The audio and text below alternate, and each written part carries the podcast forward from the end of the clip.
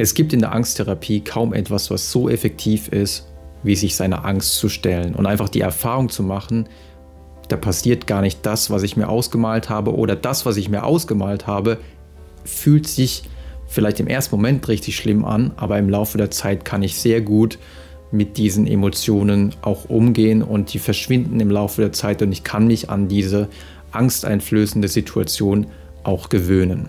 Diese Angstkonfrontation ist deswegen so effektiv und ich habe das selber am eigenen Leib erlebt, weil wir dadurch eine neue Erfahrung machen. Es entsteht eine neue Gedächtnisspur in unserem Gehirn, die uns, man könnte sie als Sicherheitserinnerung bezeichnen, die dann später, wenn wir wieder in diese Situation kommen, mit der alten Angsterinnerung konkurriert. Das heißt, das nächste Mal, wenn wir wieder in diese Situation kommen, also nehmen wir jetzt mal das in der Forschung sehr gerne genommene Beispiel mit der Spinne, also wenn wir jemanden haben, der Angst hat vor Spinnen und der das nächste Mal weiß, okay, jetzt treffe ich auf eine Spinne, dann ist es nach einer erfolgreichen Konfrontationstherapie in der Regel so, dass auf unbewusster oder vielleicht sogar auf bewusster Ebene die neue Sicherheitserinnerung abläuft und er sich sagt, ja gut, ähm, letztes Mal ist nichts passiert, da wird auch jetzt diesmal nichts passieren. Wenn man Pech hat, kann es jedoch manchmal noch, und deswegen gibt es auch immer wieder diese ähm, manchmal solche Rückfälle.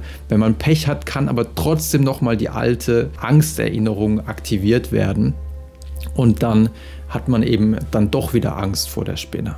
Daher haben sich natürlich viele Forscher die Frage gestellt, wie können wir erreichen, dass diese Gedächtnispfade im Gehirn noch besser ausgetrampelt werden, damit die Wahrscheinlichkeit, dass beim nächsten Mal diese Erinnerung aktiviert wird und nicht die alte Angsterinnerung gesteigert wird. Und was die Forscher letztlich weitergebracht hat, war ein Blick in die Gedächtnispsychologie. Denn da gibt es sehr spannende Experimente, wie überhaupt Dinge erlernt werden und wie man erreichen kann, dass sie besonders gut behalten werden. Und man möchte ja, dass die neue Sicherheitserinnerung auch gut behalten wird. Und dabei sind die Forscher auf klassische Studien aus der Gedächtnispsychologie gestoßen, in denen man beobachten konnte, dass Versuchspersonen beim Lernen von neuen Inhalten auch immer den Kontext mitlernen. Also man spricht dann von der sogenannten Enkodierungsspezifität. Und bei dem berühmtesten Experiment zu dem Thema, vielleicht habt ihr auch schon mal davon gehört, hat man zum Beispiel Versuchspersonen unter Wasser, also man hat sie wirklich tauchen lassen mit Taucherausrüstung und dann hat man sie unter Wasser Wortlisten lernen lassen, Wörter lernen lassen. Und wenn die Versuchspersonen dann später diese Wörter wieder abrufen sollten, dann waren sie unter Wasser, wenn man sie unter Wasser gebeten hatte, jetzt sich zu erinnern, dann waren sie unter Wasser besser, als wenn man sie an Land gefragt hat. Weil der Kontext, nämlich die Unterwasserumgebung, die eben beim Lernen der Wörter auch vorhanden war beim Abruf auch wieder hilft. Man lernt also immer ein bisschen den Kontext mit. Und das geht auch so weit, dass man selbst, wenn man alkoholisiert etwas lernt, das Ganze auch wieder besser abrufen kann, wenn man immer noch ein bisschen betrunken ist. Wenn man dann wieder nüchtern ist, dann fehlt auch hier quasi der Kontext, der einem hilft, sich zu erinnern. Und diese teilweise wirklich kuriosen Experimente aus der Gedächtnispsychologie haben sich die Angstforscher angeschaut und überlegt, ja, welche Schlüsse können wir jetzt daraus ziehen für die Therapie? Und eine Studie, die ich euch dazu vorstellen möchte, wenn ihr noch noch mehr dazu wissen wollt, schaut gerne mal in das Buch Angst, was hilft wirklich. Eine Studie, in der man sich dieses Wissen zunutze gemacht hat, stammt von Bandarian Barluch und Kollegen aus dem Jahr 2015. Und hier hat man mit Versuchspersonen, die große Angst vor Spinnen hatten, eine ganz normale Konfrontationstherapie durchgeführt. Das heißt, sie mussten so nah wie möglich an die Spinne ran, ähm, im besten Fall die Spinne auch berühren, mit dem Finger oder die Spinne sogar auf die Hand nehmen. Mit einer Gruppe hat man das Ganze aber nur immer in einem einzigen Kontext gemacht. Das heißt, die Konfrontation fand nur in einer einzigen Umgebung statt. Mit der anderen Gruppe hat man die Konfrontationsübungen in unterschiedlichen Kontexten gemacht. Also einmal in einer Art Büro, einmal in einem Badezimmer, wo dann auch die Spinne, damit es einigermaßen passt, in einem weißen Plastikbehälter neben Klopapier und Shampoobehältern zu finden war. Und in einer dritten Umgebung hat man die Spinne dann draußen auf der Terrasse in einem Glasbehälter mit Ästen und mit ein bisschen Erde vorgefunden. Direkt nach der Therapie konnte man einen riesigen Effekt der Konfrontation beobachten. Und zwar in beiden Gruppen. Also in beiden Gruppen war die Angst extrem stark zurückgegangen. Das heißt, auch hier hat die Konfrontationstherapie mal wieder sehr gut funktioniert. Allerdings, und das kann man leider manchmal beobachten bei Konfrontationstherapien, gab es dann bei einer Nachuntersuchung in der Gruppe, die sich nur in einem einzigen Kontext der Spinne gestellt hatte, die also nur in einer Umgebung auf die Spinne getroffen war. Hier gab es durchaus einen gewissen Rückfall. Das heißt, hier ging die Angst bei einigen Versuchspersonen also doch wieder etwas höher. In der anderen Gruppe jedoch, die auf die Spinne in unterschiedlichen Umgebungen getroffen war, blieb das Angstlevel deutlich niedriger.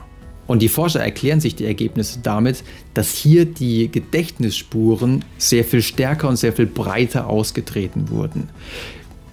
Die, das habe ich vielleicht vergessen zu erwähnen, die Anzahl an Konfrontationen war in beiden Gruppen gleich. Also auch wenn die eine Gruppe in drei Kontexten sich der Spinne nähern mussten, war es in der anderen Gruppe auch so, dass man sich dreimal der Spinne nähern musste, aber eben immer nur in einem Kontext. Also das heißt, die Anzahl der Konfrontationen war nicht entscheidend, sondern wirklich die Tatsache, dass die Konfrontation in unterschiedlichen Umgebungen stattfand und dadurch vom Gehirn wahrscheinlich eine viel bessere Generalisierung der neuen Erfahrung akzeptiert wurde, nach dem Motto, okay, es scheint ja nicht nur in einer Umgebung so zu sein, dass ich mich an die Spinne gewöhnen konnte, sondern eben auch in mehreren Umgebungen. Und von daher muss ich dann später, wenn ich dann wieder auf eine Spinne treffe, dann muss ich nicht mehr so viel Angst davor haben. Und diese Forschungsergebnisse sind natürlich nicht nur für den Umgang mit Spinnenangst sehr relevant, sondern auch für viele andere Ängste. Also bei mir zum Beispiel war es für meine Bewertungsangst nicht nur wichtig, dass ich hier immer mal wieder solche Videos mache, wo ich wirklich Riesenschiss vor hatte, sondern ähm, dass ich, ich habe äh, fremde Leute auf der Straße nach dem Weg gefragt, ich hab, bin auf Partys gegangen, also wo ich früher niemals hingegangen wäre und auch überhaupt keine Lust dazu hatte. Ich habe mit wildfremden Leuten immer wieder Gespräche gesucht. Also mein Ziel war einfach, mich immer wieder in neue Situationen, in neue Kontexte zu begeben, um dann Gedächtnisspuren zu erlernen, äh, die mir sagen, hey, ich habe das jetzt in so vielen Kontexten gemacht und es ist immer gut gegangen. Alle Menschen, mit denen ich gesprochen habe, haben freundlich reagiert. Und meine Befürchtungen waren eigentlich häufig völlig äh, unbegründet. Aber auch zum Beispiel, wenn jemand mit Agoraphobie zu kämpfen hat, macht es natürlich sehr viel Sinn, sich nicht immer wieder nur an der Einkaufskasse des Supermarktes zu konfrontieren, sondern auch in den öffentlichen Bus zu gehen, ähm, auf einen Platz zu gehen, wo man sich vorher nicht getraut hat, also zum Beispiel in einer öffentlichen Veranstaltung oder sowas.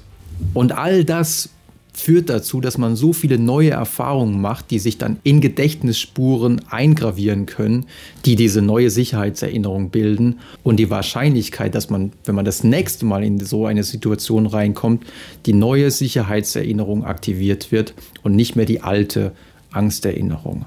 Und ich weiß, es ist manchmal wirklich sehr schwierig, sich in die Situation hineinzubegeben.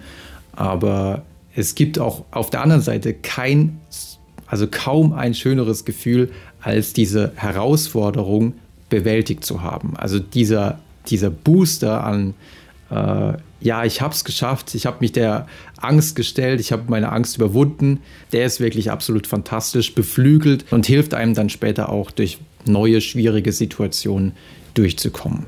Weil das einfach dann auch eine Ressource ist, auf die man dann in Zukunft immer wieder zurückgreifen kann.